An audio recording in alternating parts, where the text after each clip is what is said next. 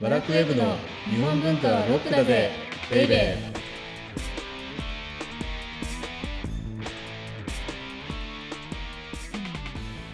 こんにちは。バラクウェブ編集部スタッフ、先入観に支配された女、サッチーです。バラクウェブ編集長セバスチャン達樹です前回のオープニングではい。私が阿佐ヶ谷のロフト A でトークライブをするっていう告知をしたじゃないですかあ、はいはい。ですから、 9はい月、9日。今日の配信からちょうど1週間後ですよねですからまだ宣伝を続けてるんですけどはい。でその時に一緒に登場していただくのがというか、まあ、今回のそのトークイベントのお声掛けをいただいたのがはい。 「バカよあなたは」うん「バカよあなたは」ですよねはい。っていう芸人のうん平井ファラオ光さんという方なんですけどはい。 「バカよあなたは」ってはい。 m 1の決勝に出てる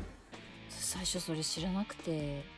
えプライムビデオで見直せば見えるから あちょうどなんかいろいろあって休んで再開した1回目ではい。でメープル超合金ああ、はいはあい、のはい。カズレーザーはい。さわんのかります。の次に出たんですよな衝撃的でしたよ「バカよあなへた」え。でまさか。時を経てはい。そんな人とトークイベントご一緒できるなんてはい。はい。っていうことでずっとまあ僕割とお笑い好きなので m 1も1回目からずっと見てたんですけど一回目からなんです、ね。もちろんですよごい。すごい中川家が優勝した時からねあ中川家うん懐かしいです。それではい。なんか赤坂さんっていう DJ の方が司会とかあ MC はいやはいっはてい。わかります。はい。であ今考えるとすごく洗練されてなかったんですけどでもうんそれが今や m 1ってもう本当に漫才の競技化 まあいいか悪いか別にしてですよ漫才がスポーツみたいになって、うんうんうんで非常に厳正なる審査というか。はいで時代が YouTube とか動画配信の時代なのではい今1回戦から見られるんですよねああ過去に遡ってじゃあ違うのあの今え現在進行中のそっちですかですからなるほど決勝って12月でしょ、はいそうですね5ヶ月後でしょはいもう1回戦始まってるんですよそうなんですねそうなんですよで東京地区とか大阪とかは福い岡とか広島とかいろんなところでブロック予選の1回戦行われてるんですけどもはいうね1回戦面白いへえ自分たちがテレビで見ている方々っていうのはどれぐらい完成されてるかっていうのがよーくわかるそうなんですね、やっぱりね、はい一番大きな違いは台本臭いか台本臭くないかですねちょっとなんか、うんワラクウェブのこの番組当番組のこと1回目からはい何回目かかまで忘れましたけど、サッチーが話すはい一期一句私が台本を作って読ませていたので、もう今聞くとはい、 m 1グランプリの予選の1回戦に出てくるアマチュア部門のダメダメな人みたいで恥ずかしいんですけど、はい、まあ非常に勉強になります。あでもやっぱそういうふうに出,、うん出ちゃうんですね舞台の上でそもうそうそうだから今一切台本、へー当番組一切台本なしで進めてますけどはいなので今の方が中身はないかもしれ 中身はないって言っちゃったんですけれども 中身はないかもしれないけど、はい、まあ、あの台本臭くなくていいかなと、そうですね。そして m 1のはい1回戦からも学ぶべきことが多いなと。うーん。ということでサッチーもぜひ見てほしいんですけれどもはい、わかりました。それで先入観をねし解放してほしいんですがはい。 絶対見ないんだよな。いやいやいや、見ます見ます。そんななんでそれこそ先入観というそうかで、す。まあ、いずれにしても、この番組は日本文化は高尚なものという先入観に支配されている人々を解放し、日本文化の民主化を進めるという崇高な目的のもとお送りしています。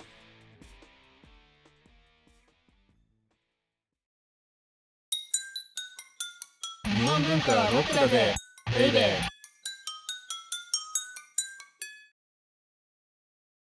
で、今日のテーマは、はい、じゃじゃん。芭蕉 vs 武尊、比べて比べてメイク対決です。メイク対決っていうとなんかお化粧の対決みたいだね。そうですね、うんメイクアップみたいですけど、あの有名の名に句ですね。だからいい句の対決だっていうことですね。はいでしかも比べて比べてはいなんか2回くらなんていう繰り返しちゃうんですよねタイトルつける時ってあ比あべて比べてとかのたりのたりおーなるほどですねのたりのたりひねもす、はいはいなるほ武ど装のじゃあどこかに武装を意識してたのかもしれないかもしれない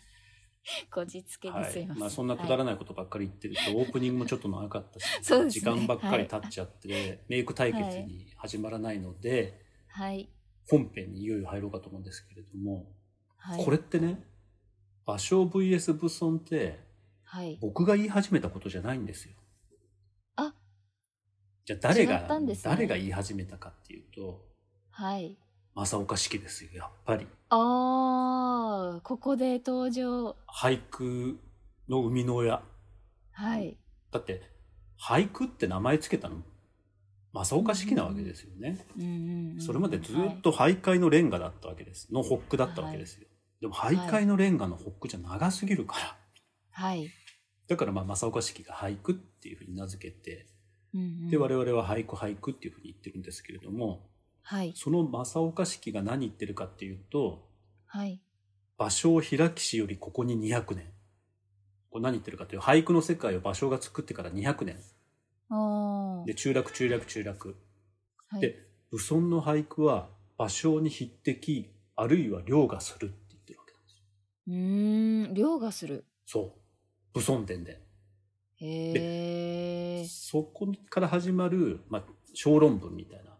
文章において何をやったかっていうと、はい芭蕉 VS 武尊をやってたんですよ、正岡子規うーんが。例えば、ロマンチック度とか、複雑度とか、へーなんとなくねあのかなり正岡子規のはい独断と偏見で、はいジャンルを勝手に決めて、はい複雑性とか、はいで、情熱性とか現代性とか、そういうジャンル別にね、ねはい芭蕉と武尊の句を並べて、はいで武尊が勝ちっていうのでずーっとこう展開するっていう本があってあ武尊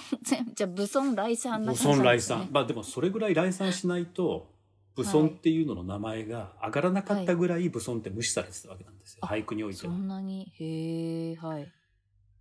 ていうそんのを、なじゃあうんはいっていうのをやったんですけどはいちょっとそれだとねあの、はい正直分かりにくいのではい我々は入り口ですから入り口マガジンですから、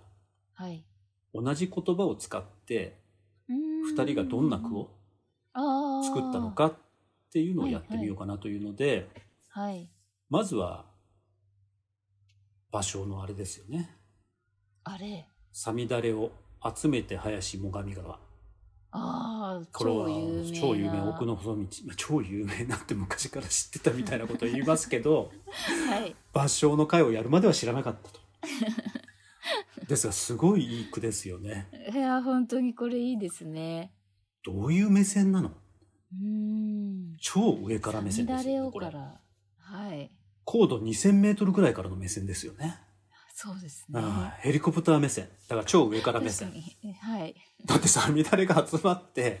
最上川になってるっていうような句句で しょそうですね、すごい壮大相当高いそうでこれに対して武尊はどんな句を読んだかというと はい「さ乱れや大河を前に家二軒」あ大ー河キュ家にーン行けキューンだからこれね芭蕉のね句の続,、はい続編パート2なんですよ確かにだってつまりさ乱れが集めてはい流れの速い最上川がわーっとできたぞって芭蕉が読んだとはいでその結果どうなったかとはいサミダレやタイガーを前に家2軒それサミダレを集めて、はい、流れの速い最上川の家の前に2軒ポツンと立ってるよってめっちゃ不安すごい 続編落とし確か に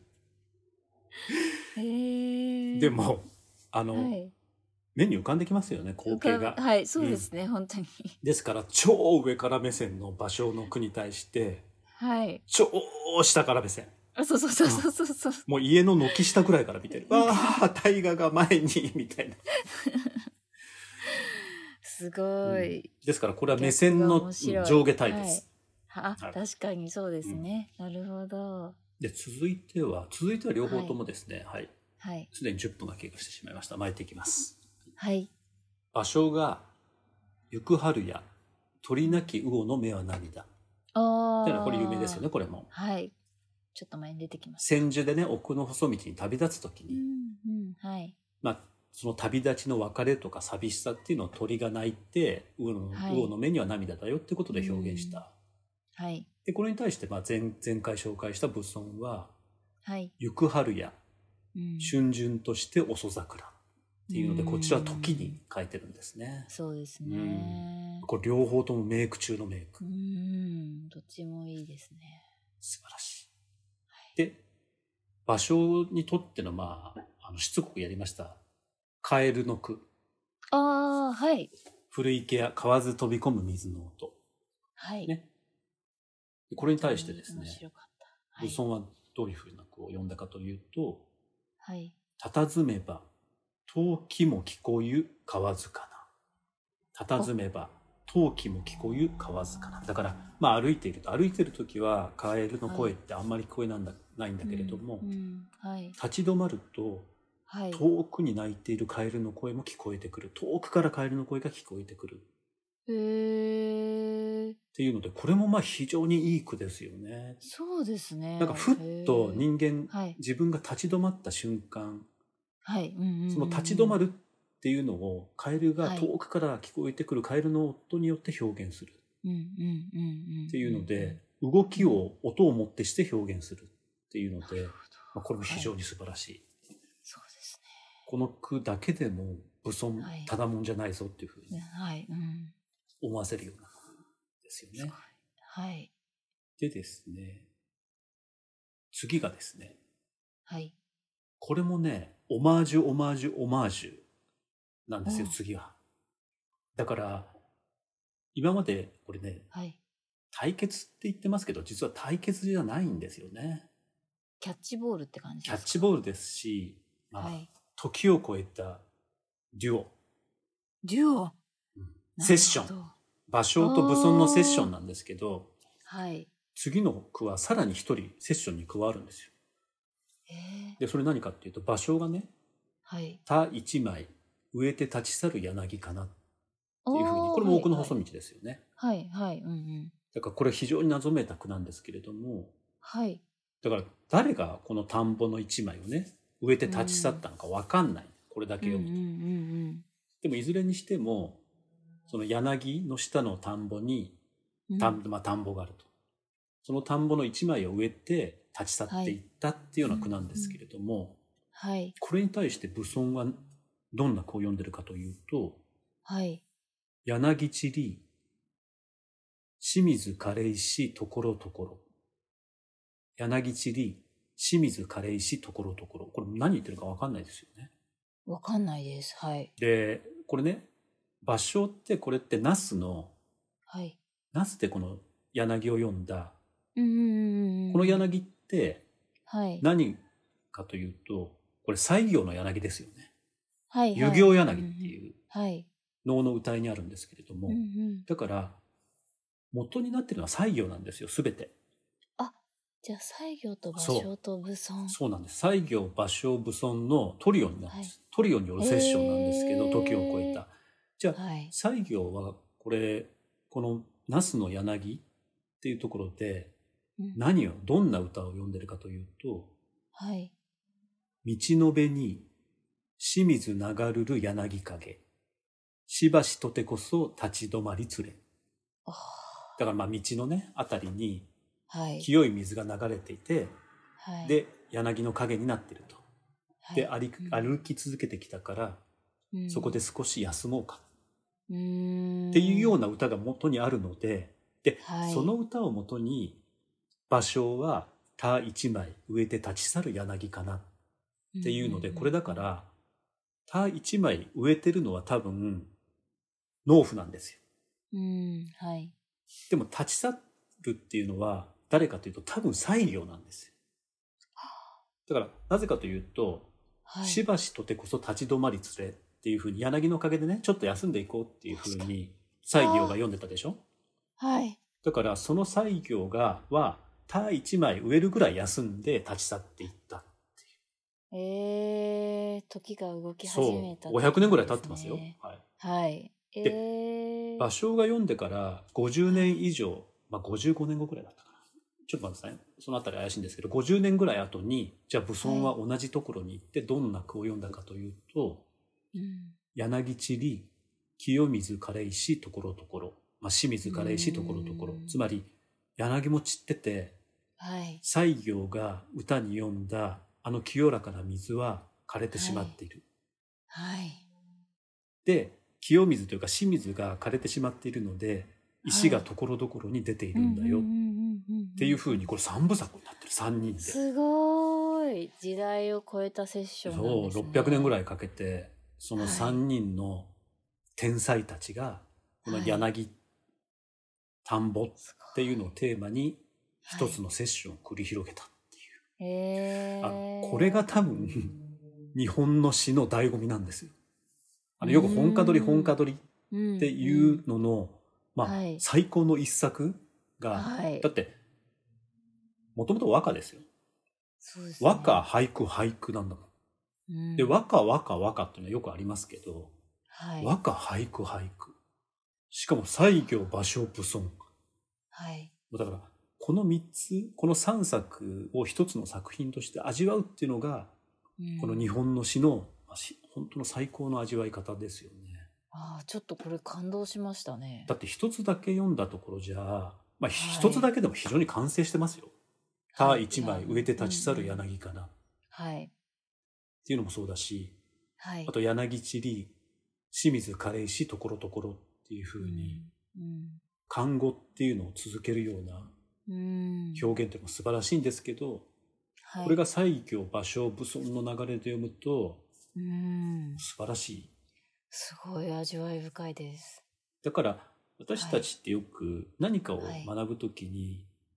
バクッとした歴史とかバクッとした流れ掴んでおくと、はい日本文化ってもっと楽しいですよっていうふうに言う言と思うんですけどそれって多分これに代表されますよね。ああ本当そうですうんね、こういうような過去と現在と未来,、まあ、未来っていうのを行ったり来たりしながらはい一つのテーマっていうのを味わっていくっていううのがんすごいいいなっていういやふうーに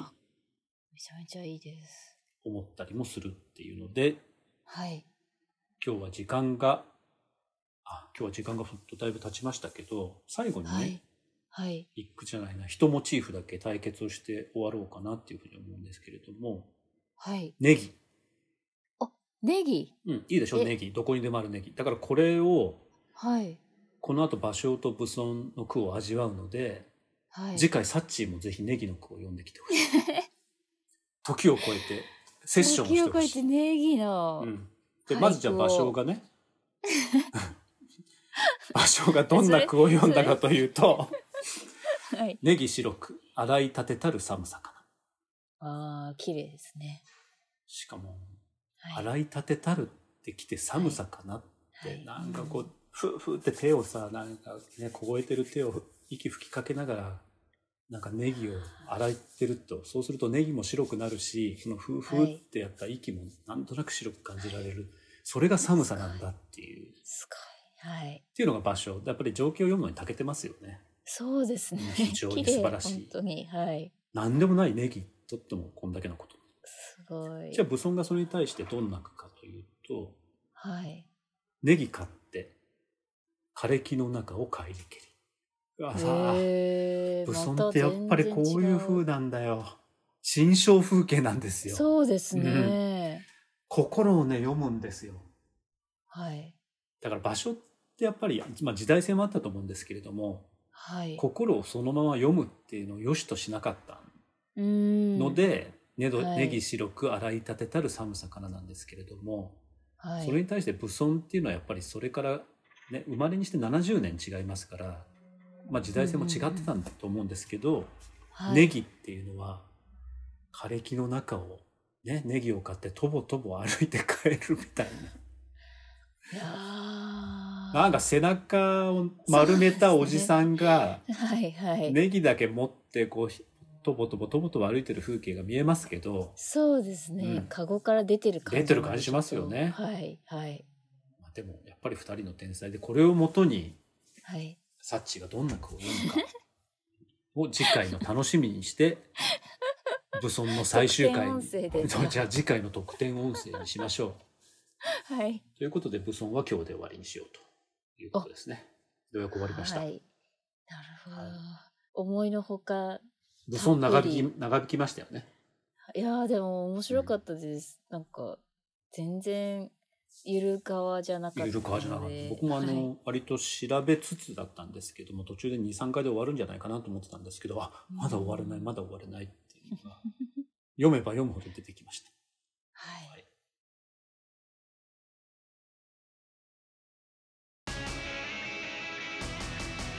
日本文化はロックだぜベイベー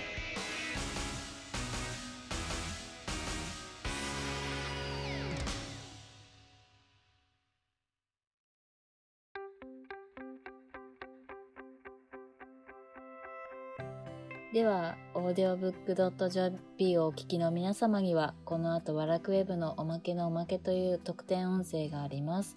ぜひ最後まで聞いてください。じゃあ次回は、次回はいよいよはい。西行に行く前に嬉しい。あ、え、ごめんうはい歌枕とは今日もう今日ほら出てきたじゃないですか「ナスの柳」みたいな、はい、はい。歌枕ってなんだっていうのを一回挟んではい。もしくは2回やってはい。だって西行もうちょっと勉強しない とちょろっとやっただけなので皆さんにご紹介できるようなほど知見がないので次回は歌枕、確かに、でも聞くけどよくわかうらんない、うん、歌枕と見立てっていうのはねあの、はい言葉ですけどちょっと知っとくと面白くなるので。ああのもしかしたら日本文化を楽しむためのキーワードみたいなものでいくつかやれるといいかなとそれをまあ2回ぐらいやってみてはどうでしょうか緩和球体で。はい。はい。ということで最後まで聞いてくださりありがとうございました。ありがとうございました。